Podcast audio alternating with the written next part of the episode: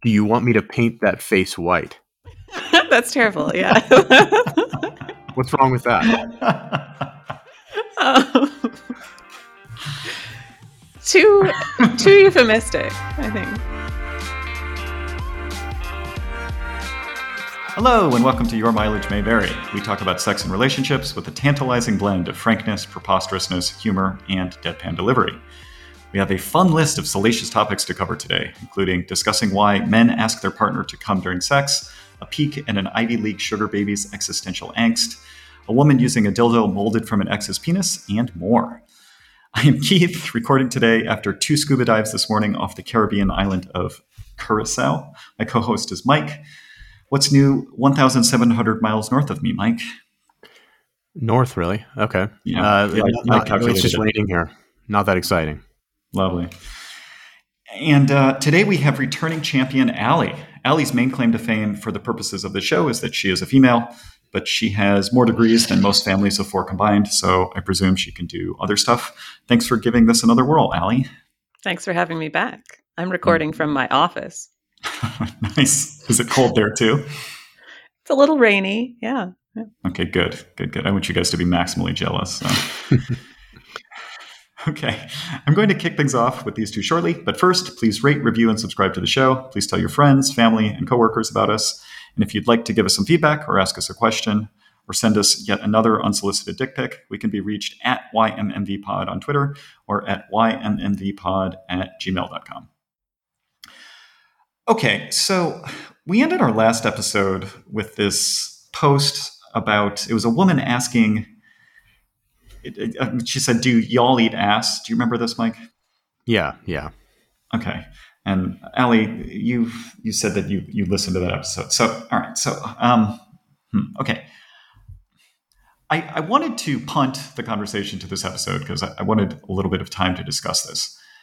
Do you think there are things that women think they want sexually that absent our, according to some increasingly depraved culture, they may not actually want? For example, being really disappointed that somebody won't eat their ass.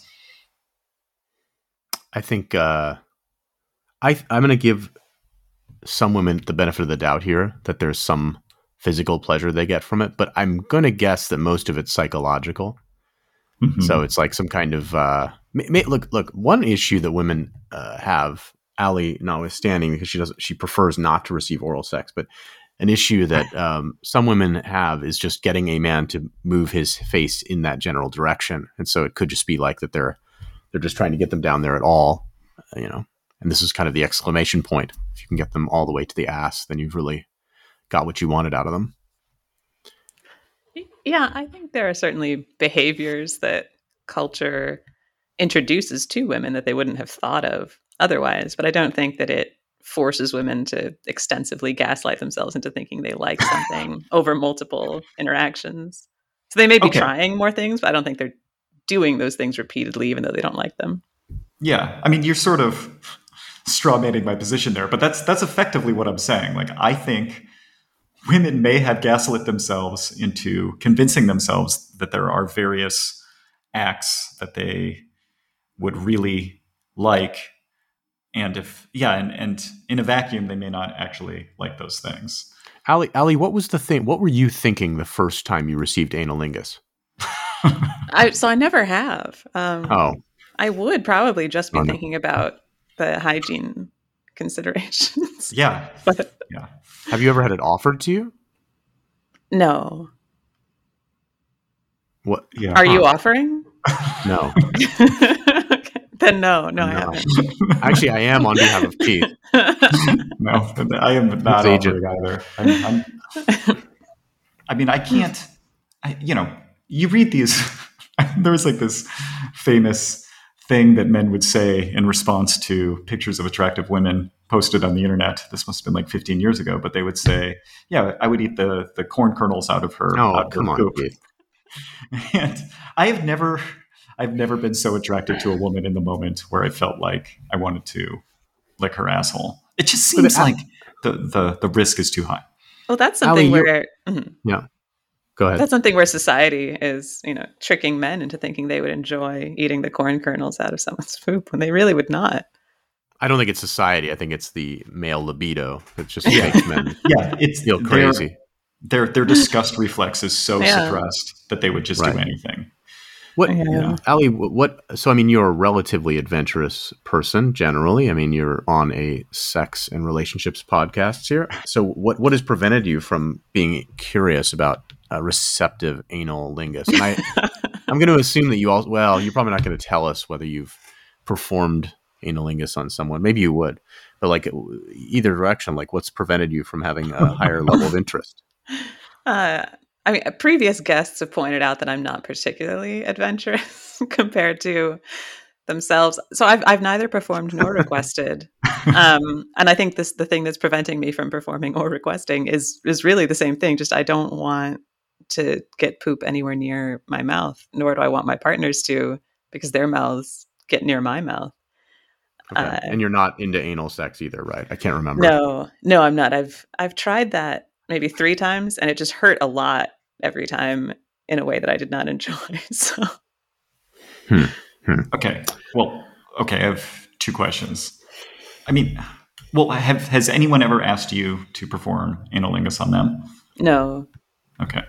Yeah. I mean, this is sort of the same situation as me. Somebody asked me once. I declined. They asked you to perform it on them? Yes. What were the exact words that I'm assuming it was a woman that she used? Yeah, I was going down on her in the normal way, and she kept like, you know, tilting her hips in such a way. And I thought, you know, my ego being what it is, I thought she was just really enjoying what was going on. But no, she was trying to reposition me because, ultimately she said, I mean, she didn't say please eat, but she said, you can eat my ass if you like. I don't think she said if you like. Her grammar would not have been that good. But she said, she basically came out and said, please eat my ass. And it's actually sort of an awkward situation because I don't want to do that, but it's sort of a turnoff if like you ask your partner to do something in a sexual encounter and they say no. Is it? It's true. Yeah, it is. Okay. Well, I mean, it doesn't happen very often. Like normally it's been collectively bargained or over time or explicitly. Mm-hmm. Yeah. What activities are on the table. And so if somebody's declining something, you know, they're rejecting. I mean, it's a rejection. So like it's going to lower like the temperature of the situation, right? Possibly a lot. Huh? So she took a risk and you rejected. How would you, what form did your rejection take? Just like, I think it was a 2-letter word and it started with N and ended with O. Like, it was, okay. No, you know, I probably tried to be a little bit more gentle. I don't remember. I'd rather not. I don't know what I said. I prefer not. All right, we'll see you first. So we don't have any expertise here on the. No, we don't. We'll have to seek out some expertise to get more information on the anal lingus. Yeah. I get the sense it's something younger people are doing, like very young. Yeah, but that gets back to the initial point. I said that in our last episode, which is I do think that if you could somehow look at if there was like Google Trends for the types of sex that people were having, I think that we would see that over the last 10 years, there's been an increase in anal lingus. And I don't know why. I guess it's cultural. And you think specifically an increase in heterosexual anal lingus? That the increase is not just that there are more homosexual couplings happening. Oh, yes. I think independent of that. Okay. I didn't know. Is that true? Is that true that there's more? I don't know how they count. Grindr. Well, self-reports of sexuality show increases in all of the every LGBT denomination or whatever, except lesbians, I think. Yeah, but people might feel more liberated to self-report now than ever before. Yeah. Except lesbians. I was sure you were going to say except for gay men. No, I think there's more of them also. You think that the recent sort of like the new flag they've got with like the diamond or the triangle with the brown, silver. There's a lot of colors. And I actually have learned what they all mean, but I forgot. You think that has caused some men to become gay? No, I don't think vexillology in and of itself can switch a man, but Keith has been to 75 countries. It would have happened by now. He's seen so many flags. I of course mean not the flags, but the cultural shift changing men's perspective. My view on that is that it's interesting because you're on a very tricky precipice there, because if you take that position that if anybody, not you, if a researcher were to take the position that some cultural change has resulted in a net higher percentage of gay men, then that suggests that it actually is a lifestyle choice. Yeah, I think being willing to live the lifestyle and not being, closeted is a choice. Okay. So then it's what Keith said, which is just like more people self-reporting or more people like coming out of the closet, as it were, in their lives. That makes sense. Yeah, yeah. Otherwise, and then I'm assuming more people doing butt stuff because of this. Sure, that makes positive. It's possible. I mean, just because you're gay doesn't mean you got to put your mouth on your partner's asshole. That's true. Like, no, but it does. It does open up the butt for activities in ways that. But sometimes. Yeah, I suppose. Okay, I don't want to talk about assholes anymore. Can we move on to like something else? All right. Yes. Should we do the porn now, Mike? Yes, we should. Okay. Do you want to introduce it to us? Sure thing. So as always, we have a porn that we will link in the show notes. This one actually is unlisted. It's on Pornhub, but it's unlisted. So you're not going to find this one just by searching around. And that might make you wonder, like, how did I find it? And we're just going to keep that confidential. Actually, I don't remember. It's the real answer. So we'll start. But you didn't produce it. It's not something that you made. It'll be pretty obvious to you that I didn't produce it. So why don't we start 6 minutes in to it? Okay. Exactly. We can watch maybe 30 seconds. Yeah. Let's start at 6:00. Do you have it up there, Allie? Yeah. Hold on. That's great. Allie actually may. Allie doesn't like this particular activity that much, so it might actually sort of bother you. It might trigger some. That's your negative goal, I know. But six. That was not my goal. Yeah. Right. So yes, and the title of this one is actually it's the author of it, or rather the uploader of it to Pornhub, is Mr. Pussy Licking. Mr. Pussy Licking. 220,000 subscribers. And this is an unlisted one, so this is like the secret, stuff. All right, you guys ready? Yeah, I guess, yes. So we'll do like 30 seconds. I'll narrate it so people who choose not to play along and watch along can understand what's going on. Okay. Go ahead. I'm going to start it in 3, 2, 1, starting. All right, so it's a woman on her back. She's moaning, and a guy is between her legs giving her oral sex. She appears to be enjoying it. Someone's heavy breathing. Maybe the guy. He's now kissing it. Yeah, she's skinny and seems potentially attractive, although where you're seeing her is just from her head down. Now it's this really kind of gross look of him. He's sort of looking at her, and he's like licking from one end of her vulva to the other. He's got sort of hair that looks like it's from the 80s, like a surf movie. Yeah. Or maybe blonde. A 90s boy band. Yeah. And yeah, okay. Why don't we pause here? Okay. Oh, she's sort of opening it up from the lick better. Oh my goodness. Let's pause. What's on the floor next to them? Is that? Those like are her pants. Oh, I thought it was like a little octopus toy or something. It does look like an octopus. Yeah. So is this why you don't like oral sex receiving? Yes, Alan? This one video. I saw this one. No. What is the this pronoun, Mike? The fact that it looks like this. So I just want to, just to be clear, we're watching from over, this is basically female point of view. We're watching from over the woman's head. I didn't make that clear in the narration. And so this is going to give some idea of what a woman sees, although you're sort of above her head, but it gives an idea. But Allie, why don't you give us what your thoughts are on this? Yeah, this is not why I don't like it. I mean, these two people seem to be having an okay time. The reason I don't like it is much more for the psychological aspect than the physical aspect or what it looks like.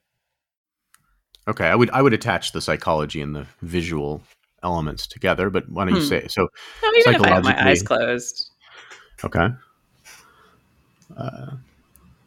I know why I don't like it, but okay, let's tell us a couple more sentences about why. What's the psychological aspect? You don't want someone pleasuring you? Yeah, I don't want that to be the entire focus. And I also worry about, you know, if they don't like the way it tastes or smells or something, that they're going to kind of power through it because they think that it's what I really want, when I've received it, it hasn't been as effective as other techniques or other activities. And right. So it's not the one thing that I want. And I feel like it has much more potential to be unpleasant or tedious for the. Are you certain that when it's less effective than other techniques, it's not because of the psychological dimension? In other words, if you were factors in, yeah, it's a feedback loop. I have a potential tip here.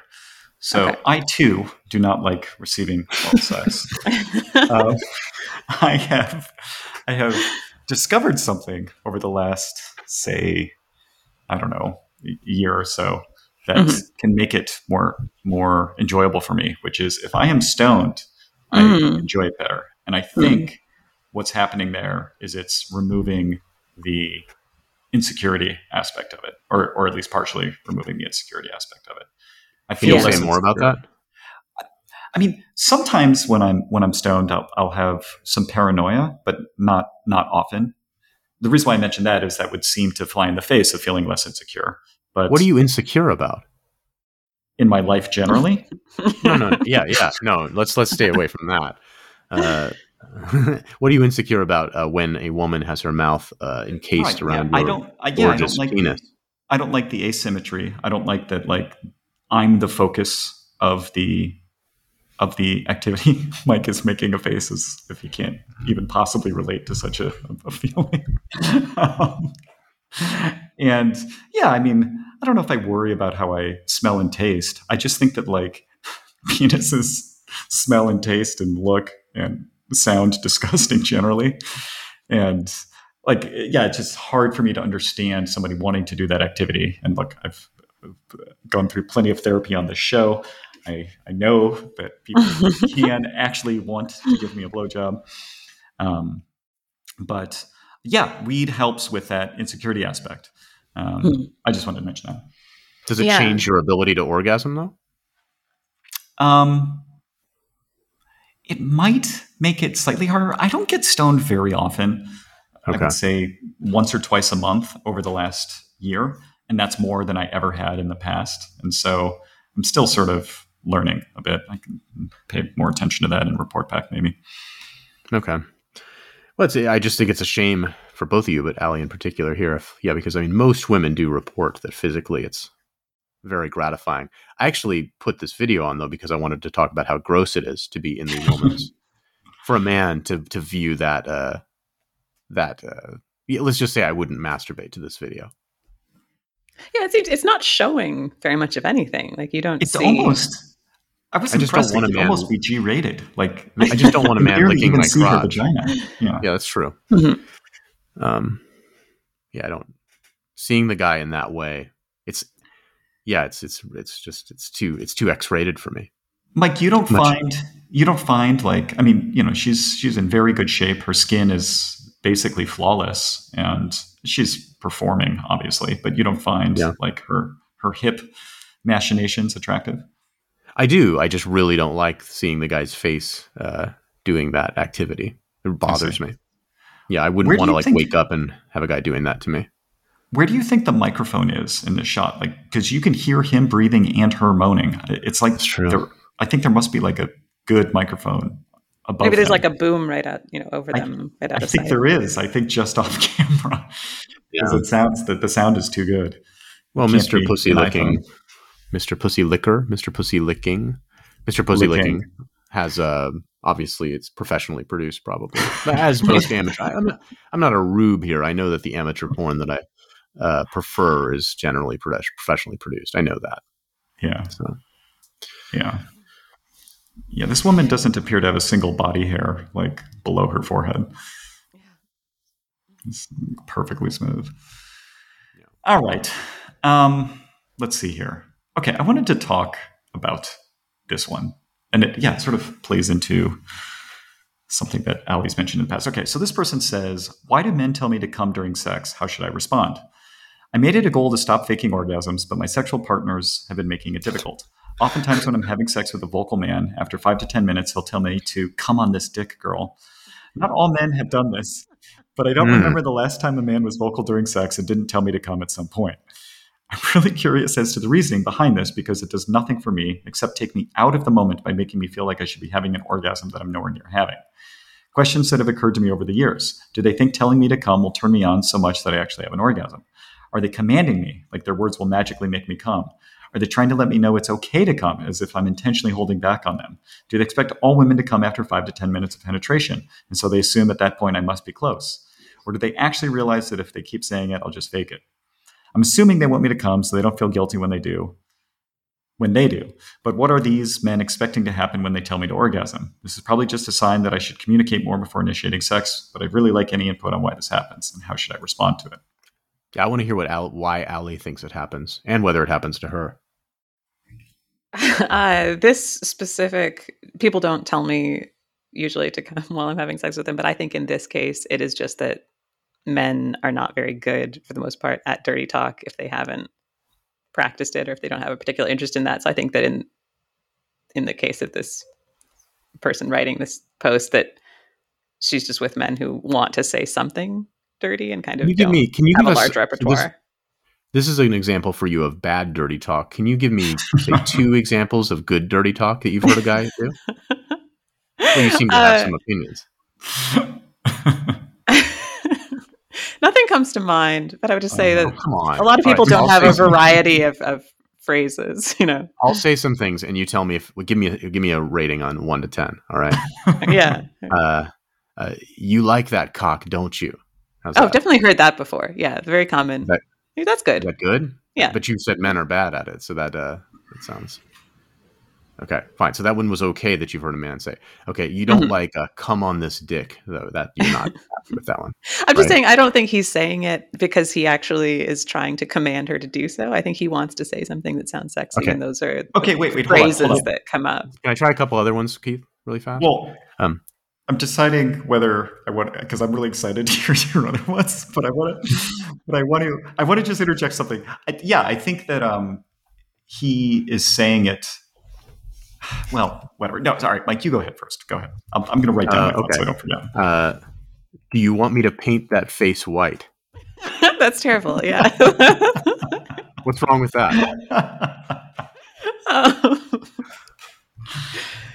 Too euphemistic, I think. Do you want me to spew my nut all over your eyelids? Also not good. I don't think spew reminds me of like vomiting. Baby, I'm going to glue your eyelids shut. No. Okay.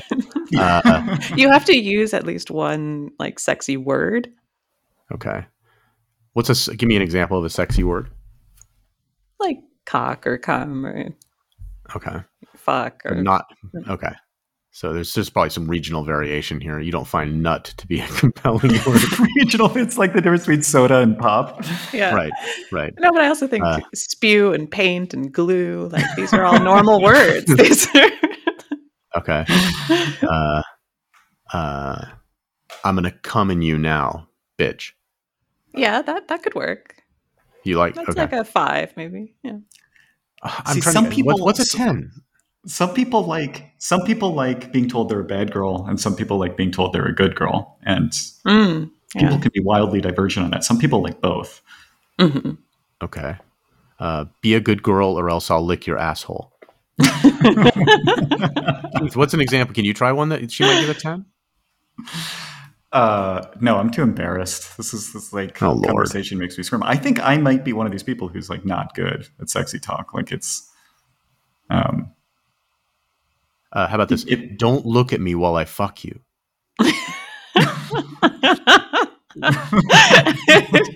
No.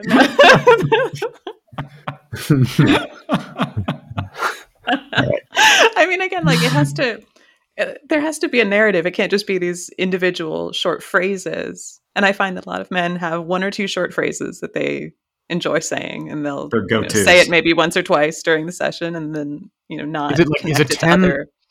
Is a 10 like telling you to do something? Like, for example, beg me for it or something like that. Is that a 10? Or like, no, I think a 10 is like a narrative where you really feel like they're talking to you. Okay. And it's not just these short exhortations. You don't want dirty talk. Mm-hmm. So it's pretty – so this is impossible to do basically, because think about this. So what Allie wants, and probably by extension many women, maybe most women, is they want you to come up with some basically like romance novel that you're going to run through while having sex with them. So you have to remember the romance novel. You imagine you have like this sheaf of papers near the pillow. You're like kind of madly flipping through as you're trying to thrust. All right. You can bring cue cards with you so that you don't forget important. I think you want it to be that they're describing what they're thinking about or describing what they're seeing and feeling kind of as they're doing it. Is personalization important? So in what way? Yeah. Well, okay. Obviously, it's not good to call someone Claire when their name is Susan. Right. So, that level of personalization is good. But yeah, like, I don't know, something relevant to you. Like, oh, I love your dark bush, baby. Instead of like, someone was a brunette as opposed to a redhead or blonde. I don't know. You better come quickly or else I'll perform oral on you. Right. Yeah, that would be personalized for you. Right. Yeah, I already did analingus. Mine are all threats. Right. Yeah, and they're all kind of just short directive phrases that I feel like. And threatening. Right. Yeah, I'm gonna paint your uterus white. That would be really hard. Some personalization could be good. It would be very long. Some personalization. Okay. All right. What was the topic again, Keith? Well, so she's like really going into overthinking. Oh, yeah. Why do men ask her to come? Right? Yeah. Sorry, go ahead, what do they want? And I think she should just basically ignore it, because I think they're just trying to say something sexy to like keep the mood going. Oh, got it. So you think that, you don't think they want anything. They just want to keep fucking. Yeah. Yeah. So I don't think that's right. Actually, I think that they I think that there's a really large percentage of men, and it's well, this from listening to the podcast. I believe there's a very large percentage of men who are extremely confused about what causes a woman to orgasm, and porn is extremely detrimental in this particular way. Maybe it's the most detrimental aspect of porn. And so I think that I think that some large percentage of men think that, that will work and the woman will have an orgasm. And I do not think they think that they're going to trigger fake orgasms. I think most men would be upset if they thought it was going to trigger that, but they just like don't put in enough analysis and don't have enough ability to communicate with their female partner to even know that that's going on. Yeah. So Keith, have you ever done this? Have you ever told someone to come and then they came immediately and you were like, God, I'm so good at this? Oh, for sure. I mean, definitely the last thing you said there. I think what's going on here. Well, I think there's a couple. He's not going to tell you. No. I have never told someone, come for me, baby, because I don't think, the only thing, okay. Oh, I have. Saying that to a man, okay, we'll get back to you in a minute, Mike. All right. Saying that to a man can be pretty hot. Like you're like being given, a lot of men like that sort of like permission play. Okay. A lot of men spend their time having sex trying not to orgasm. So being explicitly given permission and believing that they're being given permission, like the person isn't just saying it. And the man likes the idea that the woman actually cares about him, his orgasm, which can be the case, I think, like in the moment, but it's generally not. Like no woman, I mean, in most cases, women don't care about men orgasming. Right. And so, men probably by and large like hearing their partners say, come for me, baby. But with women, like the last thing that most women want is to have, like, as they're getting close to orgasm, suddenly a lot of pressure to orgasm. Right? Like there's like a cerebral thing going on. And so it's like a paradox that ruins it for them. And so it could go the other way though, Keith, because if what I was going to say in terms of I've said it is like, if you basically know they're going to, it makes it a little harder for them because I do want to amend what I said before though. There are women, I know this because I'm various subreddits I frequent. There are women who like paradoxically or perplexingly watching men's orgasms, to the extent that there are videos that women watch and like, apparently, that are just men masturbating to orgasm, like again and again, just guys nutting while masturbating. So it's just nut after nut after nut, usually with the guy moaning. That matters to women for some reason. So yeah, I think I might enjoy that. Mm-hmm. Yikes. Yeah, that's not my favorite style of porn. It might be my least favorite, actually. Mm-hmm. Yeah. That makes sense that you and I would have polar opposite tastes. Maybe we could review one of those porns, just guys just nutting, just nut everywhere. Yeah.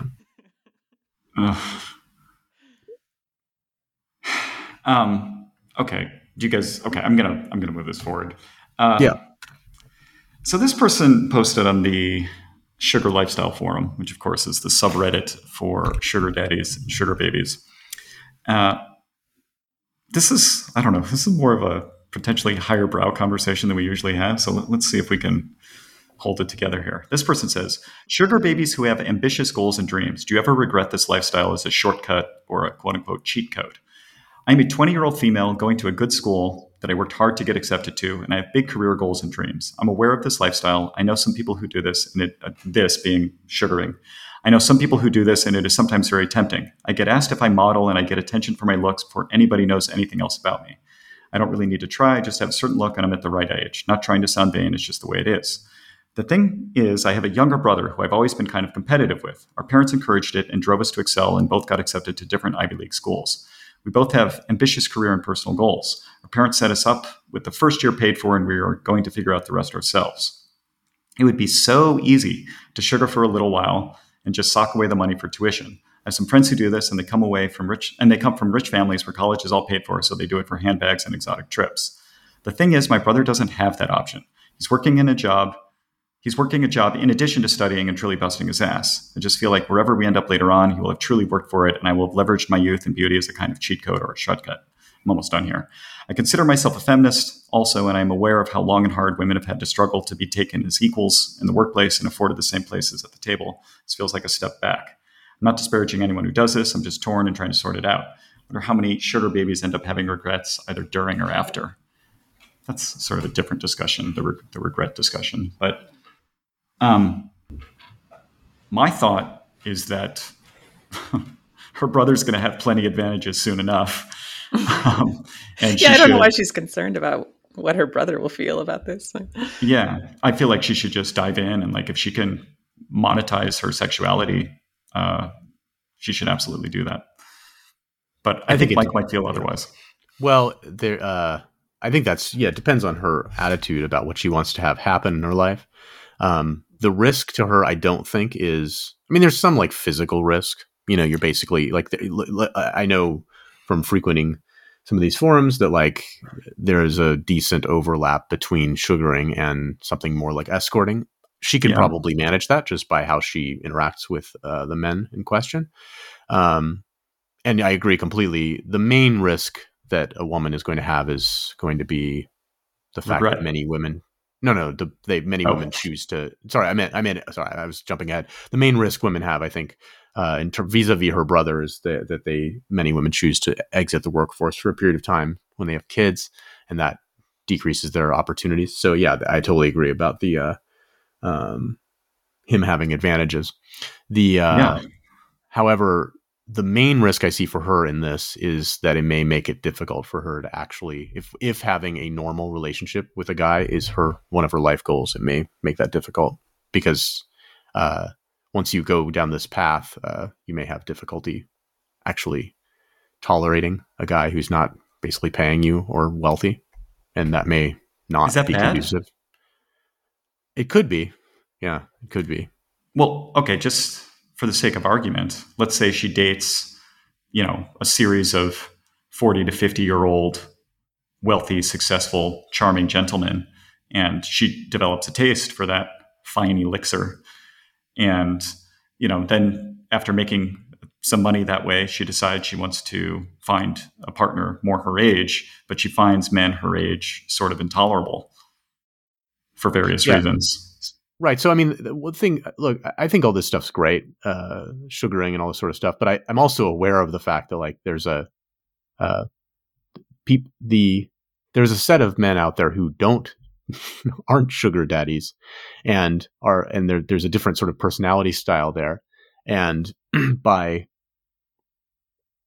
the, like, you're still dating, look, even though they're fine and charming and all this sort of stuff, you're still dating a guy who's chosen to pay for sex. Right. And so that is a self-selected group of people. And that may not be the kind of person that she wants to ultimately marry. I mean, I think the difficulty, like the comparison with the brother, I think is more like one of the commenters points out the opportunity cost, that if you're in an Ivy League school, you have job opportunities or internship opportunities that aren't just working at McDonald's. So if her brother has a job and is at a similar school, maybe he's actually getting real experience, building connections, like people who are going to write recommendation letters for him later on or something, which is something that she's not getting from this arrangement. But then... Well, hold on. Not necessarily. I mean, it could be the case that the guy is wealthy and well-connected. Like, if she's as attractive as she describes... I mean, the problem is when you're 20, like, how are you going to recognize this? But like you could have, say, 10 different potential men who want to date you. And, you know, 3 of them might be well connected in the industry or an industry that you could potentially be interested in. And that connection could be worth way more than, you know, having an internship at a radio station if you want to be, you know, a broadcaster. Yeah. I'm not sure. If she can somehow find that, you know, if she can very selectively target those people who will help her in her career, then it could be more beneficial. But like, right. I guess that's what I would see is depending on what she wants to do is maybe the opportunity cost. And the other risk being, you know, if she's in a relatively small town or market or something, like maybe she runs into people she does want to work for later, or runs into professors or something. And that could be something that she doesn't want to do. I mean, developing relationships with people that have access to money is almost always going to be useful, regardless of the career. But one other thing I want to point out here is keep in mind that while she's saying that she's going to an Ivy League school, it's probably Cornell. So it's wow, a very small town. Then I mean, how many people in Ithaca are on these forums? Like, where will she find people? I knew a Cornell joke was coming. I was going to preempt it because she said that they're going to different Ivy League schools, and I was going to say something like, "Well, she should say what they are so that we can judge immediately." Right. I should have preempted it because I knew it would come. No. There you go. I think Cornell is the second to worst Ivy League school. Doesn't mean anything. Is Dartmouth the worst? Is Brown the worst, or is Dartmouth? I think the worst? Yeah, I would think Dartmouth or Brown. I think they're all the worst now because they're all woked out. So that's my opinion. I think people should go to some other country, probably. Do you even have to take the SAT to get into Ivy League schools anymore? Not if you're a Jedi. All right, we should definitely move on now. This person says, my girlfriend still has a toy based on an ex. A few days ago, my 25-year-old male girlfriend's... mine. So this guy's a 25-year-old male. His girlfriend's 24. My girlfriend's friend was round, and we ended up talking about those kits that allow guys to make a dildo from their cock. Are you guys aware of this, by the way? I've heard of it. I've never seen one in real life. Okay. All right. But yeah. Do you own one? No, I've heard of the concept, but I've never... If you were going to get one of us, whose cock would you want? Well, I mean, do I want it to be very small? Or do I want it to... Wow. This is all hearsay, by the way. It started as like a joke, and then it became a meme, and now it's like... Okay, anyway. My girlfriend mentioned she has an ex do one for... She had an ex do one for a present once and it got me thinking. She has a small collection of a few plugs, a vibrator, and a dildo. The dildo doesn't exactly look like the one of the standard ones you'd buy online, so I figured maybe it was the same one. I asked her if the dildo was the one her ex made for her, and she said it was. I got a bit angry and told her she should throw it out. Nice. I know she still uses it, and we've even used it together once. She called me insecure and said there was no reason to throw it out. Do you think I overreacted? I don't know what to think now. That's a tough one. What do you think, Alex? I would definitely feel weird about it. And I do think she should throw it out. But it's also the sort of thing where you don't want to have to be in the position of having to ask someone to get rid of it, right? She should have just spontaneously gotten rid of it. So you're saying if a guy you knew that you weren't sexually involved with gave you a dildo of his penis, you wouldn't use it? Oh, wait, I thought this was her ex-boyfriend's. It was, but I'm just checking. Mike was wondering if he mails you a mold of his penis. Oh, so if it was someone that I was not sexually involved with, that's different. Then you'd use it? Maybe if it looked nice. Yeah. Wow. But this is like something. Keep an eye out on your mail for the next week, Allie. Yeah. Okay. Good. My mom is at my place. So she might. That should be a new trend. It's like sending a dick pic, but it's like more aggressive. Yeah. If you have access to a 3D printer and you send not just a dick pic but a dick object to art, like that would be great. I would appreciate the effort. I just like the idea of women getting. This is a thing that should exist. I mean, it shouldn't. It shouldn't because it's abusive. It does exist. No. But this idea that you could guys could send their crush or not even you could. I'm just imagining some very attractive woman celebrity just getting thousands of these. Yeah, that's what I'm imagining. Yeah, okay. Yeah, that's interesting. On, sorry. Yeah. Yeah, I think the issue is that if I were in that guy's shoes, yeah, I wouldn't want to know that my partner has kept a mold of the genitalia of their previous partner. That seems very intimate. Hold on. Let's steel man the girlfriend's case here, okay? Let's say they're young. They don't have much money. She has this dildo. She's not comfortable buying another dildo, although she did have a bunch of other sex toys. So she has a whole collection. I hope when they were playing with it as a couple, she made him suck it. Right, that's terrible. Or yeah.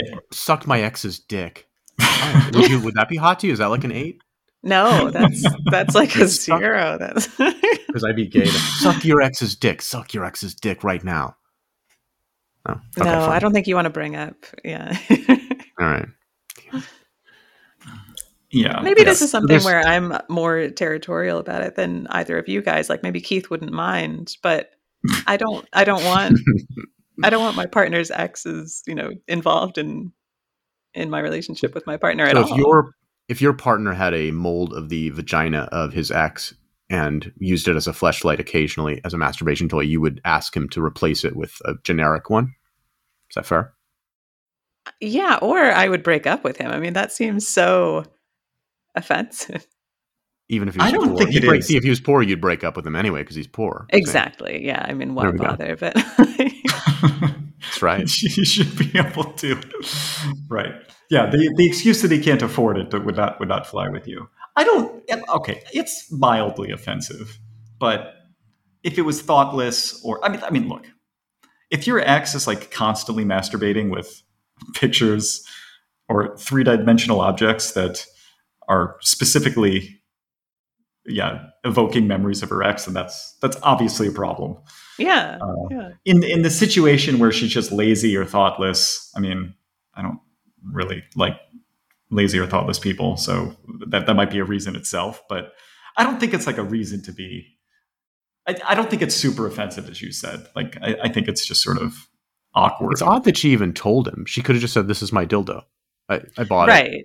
Yeah. No, he was able to tell because it looked unusual. Maybe it had a curve or a vein in a place where you wouldn't expect it or something. I'm not sure. Just sort of like a Bill Clinton penis. Hmm. Yeah, is there something about Bill Clinton's penis that I don't know? Yeah, it's curved in a certain way. That's how, that's how you know he's a rapist or whatever, serial, whatever you want to call him, is because the women all know this thing about him. And they're always right. Right. They're like, oh, you saw the mole at 4:00 on the shaft. Yeah, okay. Yes. So, yeah, she could have just said that it was one of those celebrity, oh, this is Richard Gere's penis or something, which What if he did research and checked online and it was obviously not? Sometimes the lie can be worse than the crime. Yeah. I mean, that would be only if she really wanted to keep it and couldn't, I guess, afford. I'm looking up right now how much these are. Well, she doesn't have a penis of her own to mold. Oh, she could penis. Well, she has his, right? But that's a slippery slope, Allie. Slippery slope. You're just molding and molding and molding as you break up with people. These are only. Where does it end? This is your carbon footprint expands as you make hundreds of penis molds. It's $40. So I looked up the mold. The mold is $40. I think if you have a new partner you can afford perhaps as a gift, to get a new mold. Explain that this is something that you like and make a new one. All right. What's the environmental impact of such profligate penis molding? Yeah. All right, let's move on. This one's a little bit long, but I think it's interesting because this person's like the opposite of me and is very confusing. So this person says, I have an unhealthy sexual obsession with my wife. Help. Title says it all. We've been married for almost 10 years. We have 3 kids together. She's my absolute fantasy woman. Her body is literally my perfect female form. She may not be that to someone else, but in my eyes, every inch of her screams sex. So the way I read that sentence is she's not even that attractive. Every curve is perfect. Every smile and facial expression makes me weak and hard as a rock constantly. Even her voice, the way she does things, I have to constantly control myself or I'd bend her over whatever was nearby and fuck the shit out of her. Multiple times a day, no matter where we are. When she orgasms, which is almost every time we make love, her squeals and convulsions just about make me pass out from coming so hard. Sounds great, right? In reality, not so much. It's nearly impossible for me to concentrate on mundane family activities, everyday normal conversations, family time with our kids. She loves sex with me and accommodates me often, but it is still not enough. All day I'm thinking of fucking her. At work, at the gym, anytime I'm not with her, fantasizing about her, and counting the minutes until I can race home and have sex with her. She never has an opportunity to initiate because I'm already doing it. It's exhausting for both of us. I don't have these thoughts or urges for any other women. I don't find porn interesting. I don't dream of fucking celebrities or strangers/casual acquaintances. I just want to be inside my wife's vagina 24/7. If for some reason we go a few to several days between lovemaking, I become irritable, moody, and clingy to her. There are times when she just has to flat tell me no, and I understand and try to accept it because she's a human being with her own body control and not just my fuck toy. I would never take her against her will, and I suppose I should be grateful to her for accommodating me as much as she does. There's one more paragraph. We've talked about this many times, usually while laying in bed in a pool of our own sweat, and talked about sex counseling for us and obsession compulsion counseling for me, which makes a lot of sense, and she's going to eventually tire of all this, and I'm going to be either masturbating to her pictures all the time or having to take some kind of medication to inhibit sex drive. Neither sound like great options. Does anyone have any ideas? I'm in heaven when making love to my perfect wife and miserable when I'm not. Sounds like a woman's fantasy, man. It also reminds me of that Reddit meme of the guy, of the person who was saying, I just remember the quote is like, I would pick his dead wife also or whatever. Do you know? Yeah. Reminds me of that. This sounds fake. It also sounds unhealthy. I think the commenters who think that he has like OCD or something have an interesting idea. Let's presume for a moment it's not fake. I mean, It's definitely maladaptive to behave this way. Like, as a man, you are supposed to want to have sex a lot, but here we go. Constantly with different women. Yes. So, like, what happened to his brain that like made it zero in on just this one target? I mean, OCD. Like, you're supposed to want to close the door only once. You have OCD. You want to close it 19 times. Like, he says it interrupts, it interrupts like family time. It interrupts work. Like, that's classic, addictive. What does that even mean? So he's sitting, I'm just imagining, he has kids. You're sitting at the dinner table. They pass the rice, and then you just have this massive hard on. Apparently, right? Like, you can never wear sweatpants. Or else he'll traumatize we're supposed to pretend this is real, so fine. So I guess, yes, he has a massive hard-on all the time. He's got his, like, priapus. Yeah. Yeah. Yeah, I mean, I cannot relate to this at all. It's hard for me to even imagine what a hypothetical experience would be. I mean, I think a lot of men are much closer to this than I am. Like, for me... in most of my sexual relationships, I become, I don't want to say ambivalent, but to a point where like I can control my sex drive and I want sex, a few times a week. And that's that. And I don't know if that's a little bit less than normal or not. I know that everybody likes to claim that they have sex with their partners, 9 times a week, but I don't think that's actually true in the long run.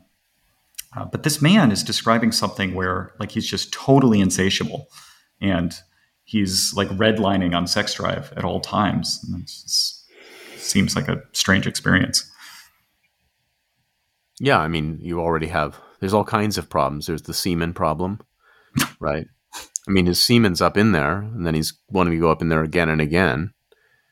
Yeah, I mean, there's just I don't know. Yeah, I guess there's two issues. One issue is the monogamy issue, which I don't really have a problem with. If he says, I'm really only attracted to my wife, I don't find other women attractive, that's fine. The thing I have a problem with is where he's describing it as being compulsive and that he can't stop thinking about it even when he's supposed to be thinking about other things, and that he gets irritable when they go more than a day without having sex, and that he thinks it's kind of bothering her sometimes. And if that were anything else, if he was like, you know, I need to like turn off the stove 5 times a night, you know, I mean, it would be compulsive in any other. Well, but even male sex drive is a little bit compulsive. I mean, that's not. I mean, yeah, like my reaction. Keith's masturbating right now. Let's put it that way. Right. Yeah. No, I wanted to like say this. Like my reaction is like the exact opposite of Allie's. Like it's that the monogamy part is bothersome. Right. Like, I agree with that. Like his insistence that the only thing that he ever feels any sexual desire for is his wife is, as Mike said, like the female fantasy. Like it's outrageous. It would be nice if like most men felt like that, but I think this man is extremely unusual in that sense. And then, yeah, like his sense of like always wanting to have sex. Well, I think I would feel that way if there was like infinite supply of, you know, new strange around me all the time myself. And so like that part I can kind of relate to, although I'm 41 now. So like, I don't even know. At least I can relate to that part.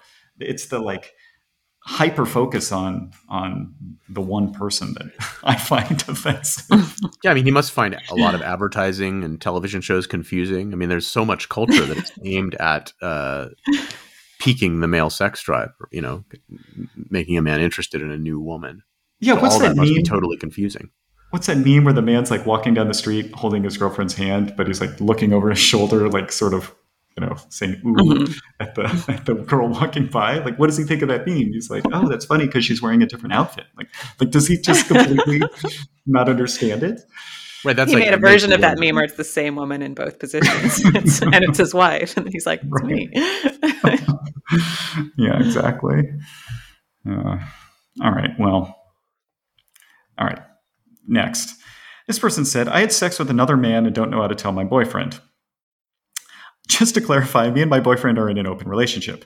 We just decided after years of being together to try to open our relationship. Neither of us went into this with a list of people we wanted to fuck. It was just as if the opportunity happened. But the terms were that we tell each other for safety reasons or like the next day.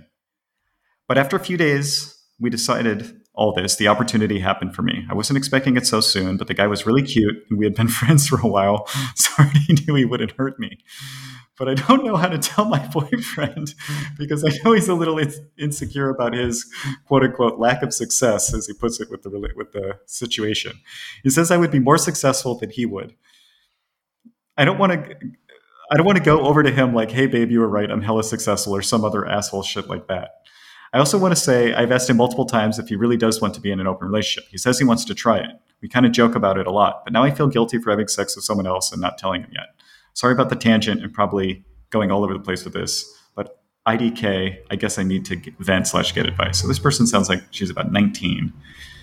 The boyfriend, I'm sure, would like to have sex with other 19-year-olds, but is relatively unable. And so he's dealing with the normal thing, which is like, well, I want to screw other people. I don't want you to, but in order for me to, I have to say you can. And then she actually did. And so now what? Well, it's going to be much easier for her, obviously. Yes. I'm shocked that an attractive woman is able to find sex easily. I mean, did she put her phone number on there? Because I'm available. You're going to send her a dildo if you did. Might. Once the mold's made, you know, it's easy to send. It's a fair point. Wow. Yeah. Right. Yeah. Just high fixed cost, but low variable cost. Mm-hmm. Yeah, I think, yeah. I mean, Keith, you can talk about this from being in an open relationship, but I think this is something you should probably agree upon ahead of time is like, when do you tell the other person? And maybe he says, don't ever tell me, but probably they want to be told, you know, before something happens. Well, okay, so Alyssa and I are technically in an open relationship, although neither of us has slept with anybody else in the approximate year that we have been seeing each other. So it's like a, what is it? It's like a I don't know what the analogy here is. It's like something is allowed but hasn't happened. Yeah. Well, you should switch it to the kind where you get to do whatever you want and she doesn't. I mean, I feel like either side saying that at this point, like normally that would be an outrageous thing to say. Like, oh, I want to be able to sleep with anyone, but I don't want you to. That would normally be an outrageous thing, but neither of us actually has slept with anyone else. So it's not like you'd be like withdrawing some sort of thing that they've been like, you know, leveraging massively. Yeah, but the difference, there is a difference in the potentially and the reason why that, right? For her, it could be, well, we've discussed this, but I mean, for her, it's basically not lack of desire. For you, it's that it's extremely difficult if your requirement is to be honest with the other potential partner to find somebody willing to do that, right? That's right. So that's, so actually, sorry, one more modification you should make. You should make it so, fine, it could be that both of you can do it, but then also you should no longer be required to tell the other woman. Yeah, I'll run that by her. I'm sure that will go well. I'm trying to make it fair. Yeah, I mean, look, it's a pity she's not here. Maybe we'll have her on next episode and we can relitigate this. But yeah, I mean, look, open relationships are a little bit silly because the woman has access to infinite sex, but not infinite intimacy. And the man has very limited access to sex, but if he does find someone, they're going to blunt intimacy. And so like that, yeah, those two things make it difficult to have like a responsible men don't want intimacy. We don't want intimacy at all. We want just to have sex and then leave, right? Well, in the case of a open relationship, sex having, your partner probably, your full-time partner probably actually wants you not to feel intimacy for that person. And of course, good. That third person wants you to feel intimacy for them, especially, yeah, whatever. It's complicated. Yeah. What's that all about? Why do women want intimacy, Allie?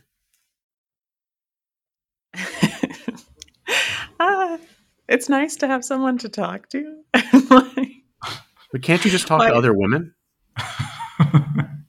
Yeah, but... Oh.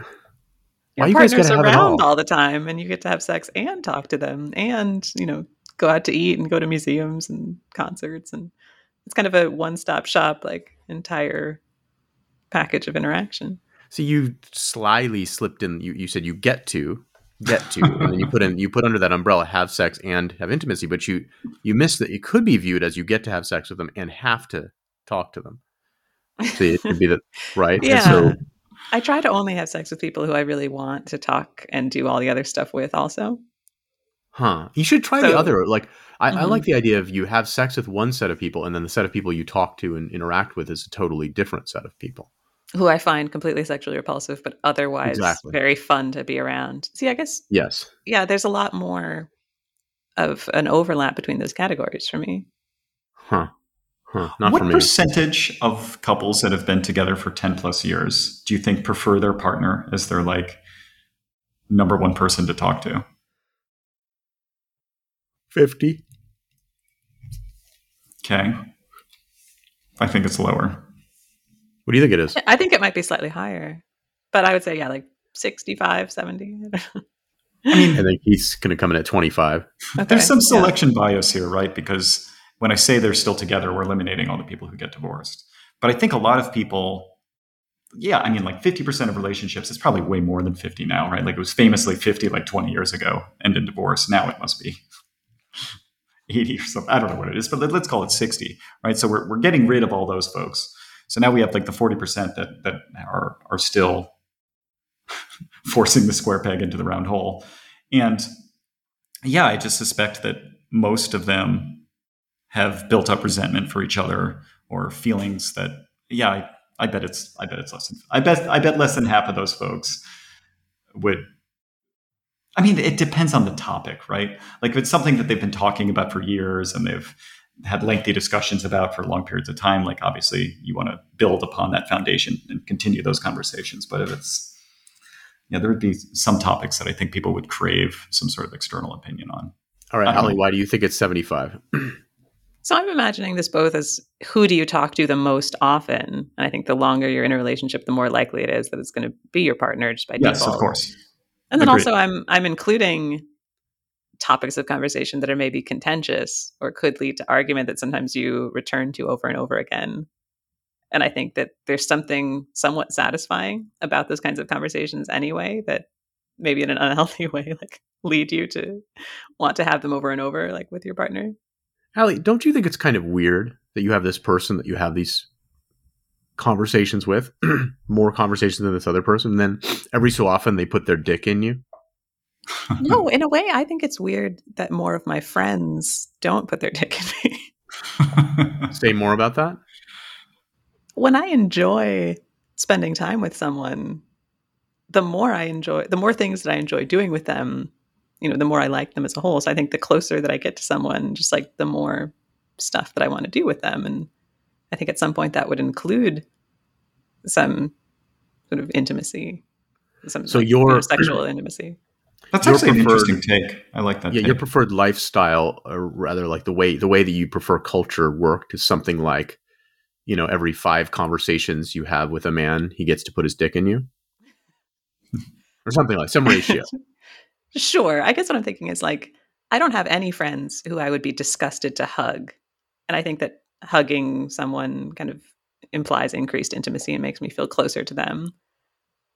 And so I think it's kind of reinforcing in that way. And I guess ideally there's one person who I just enjoy doing everything with and kind of have very little or no sort of boundaries with.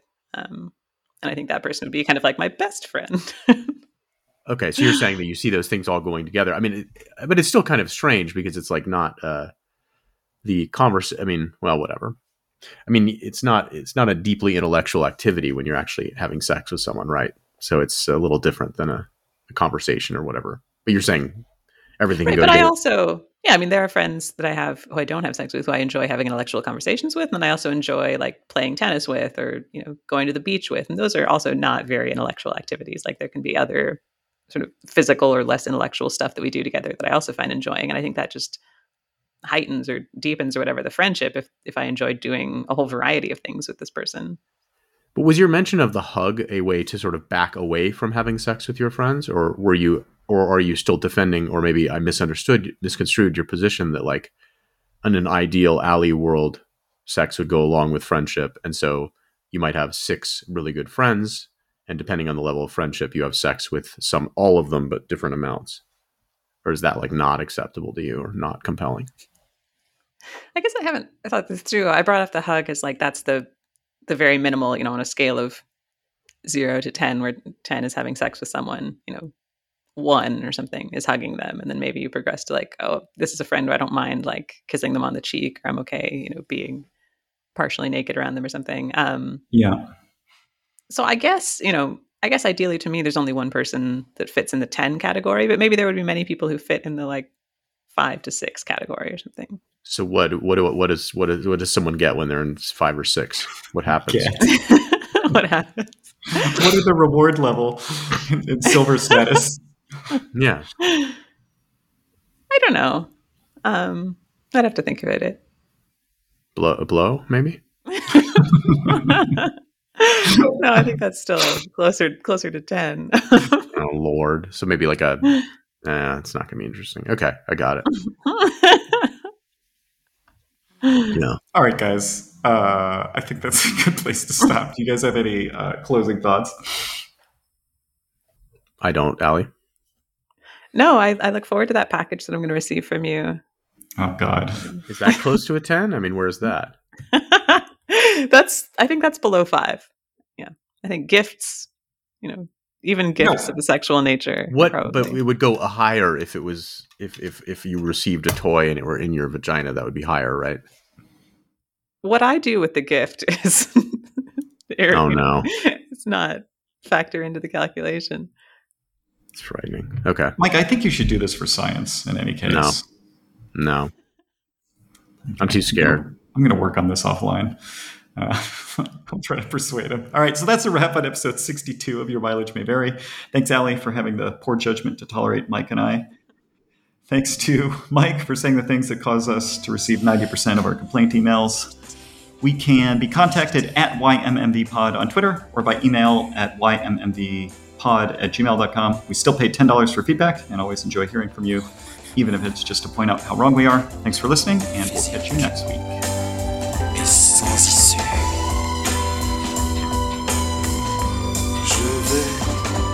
Je veux et je viens entre tes reins. Je vais et je viens, je me veux.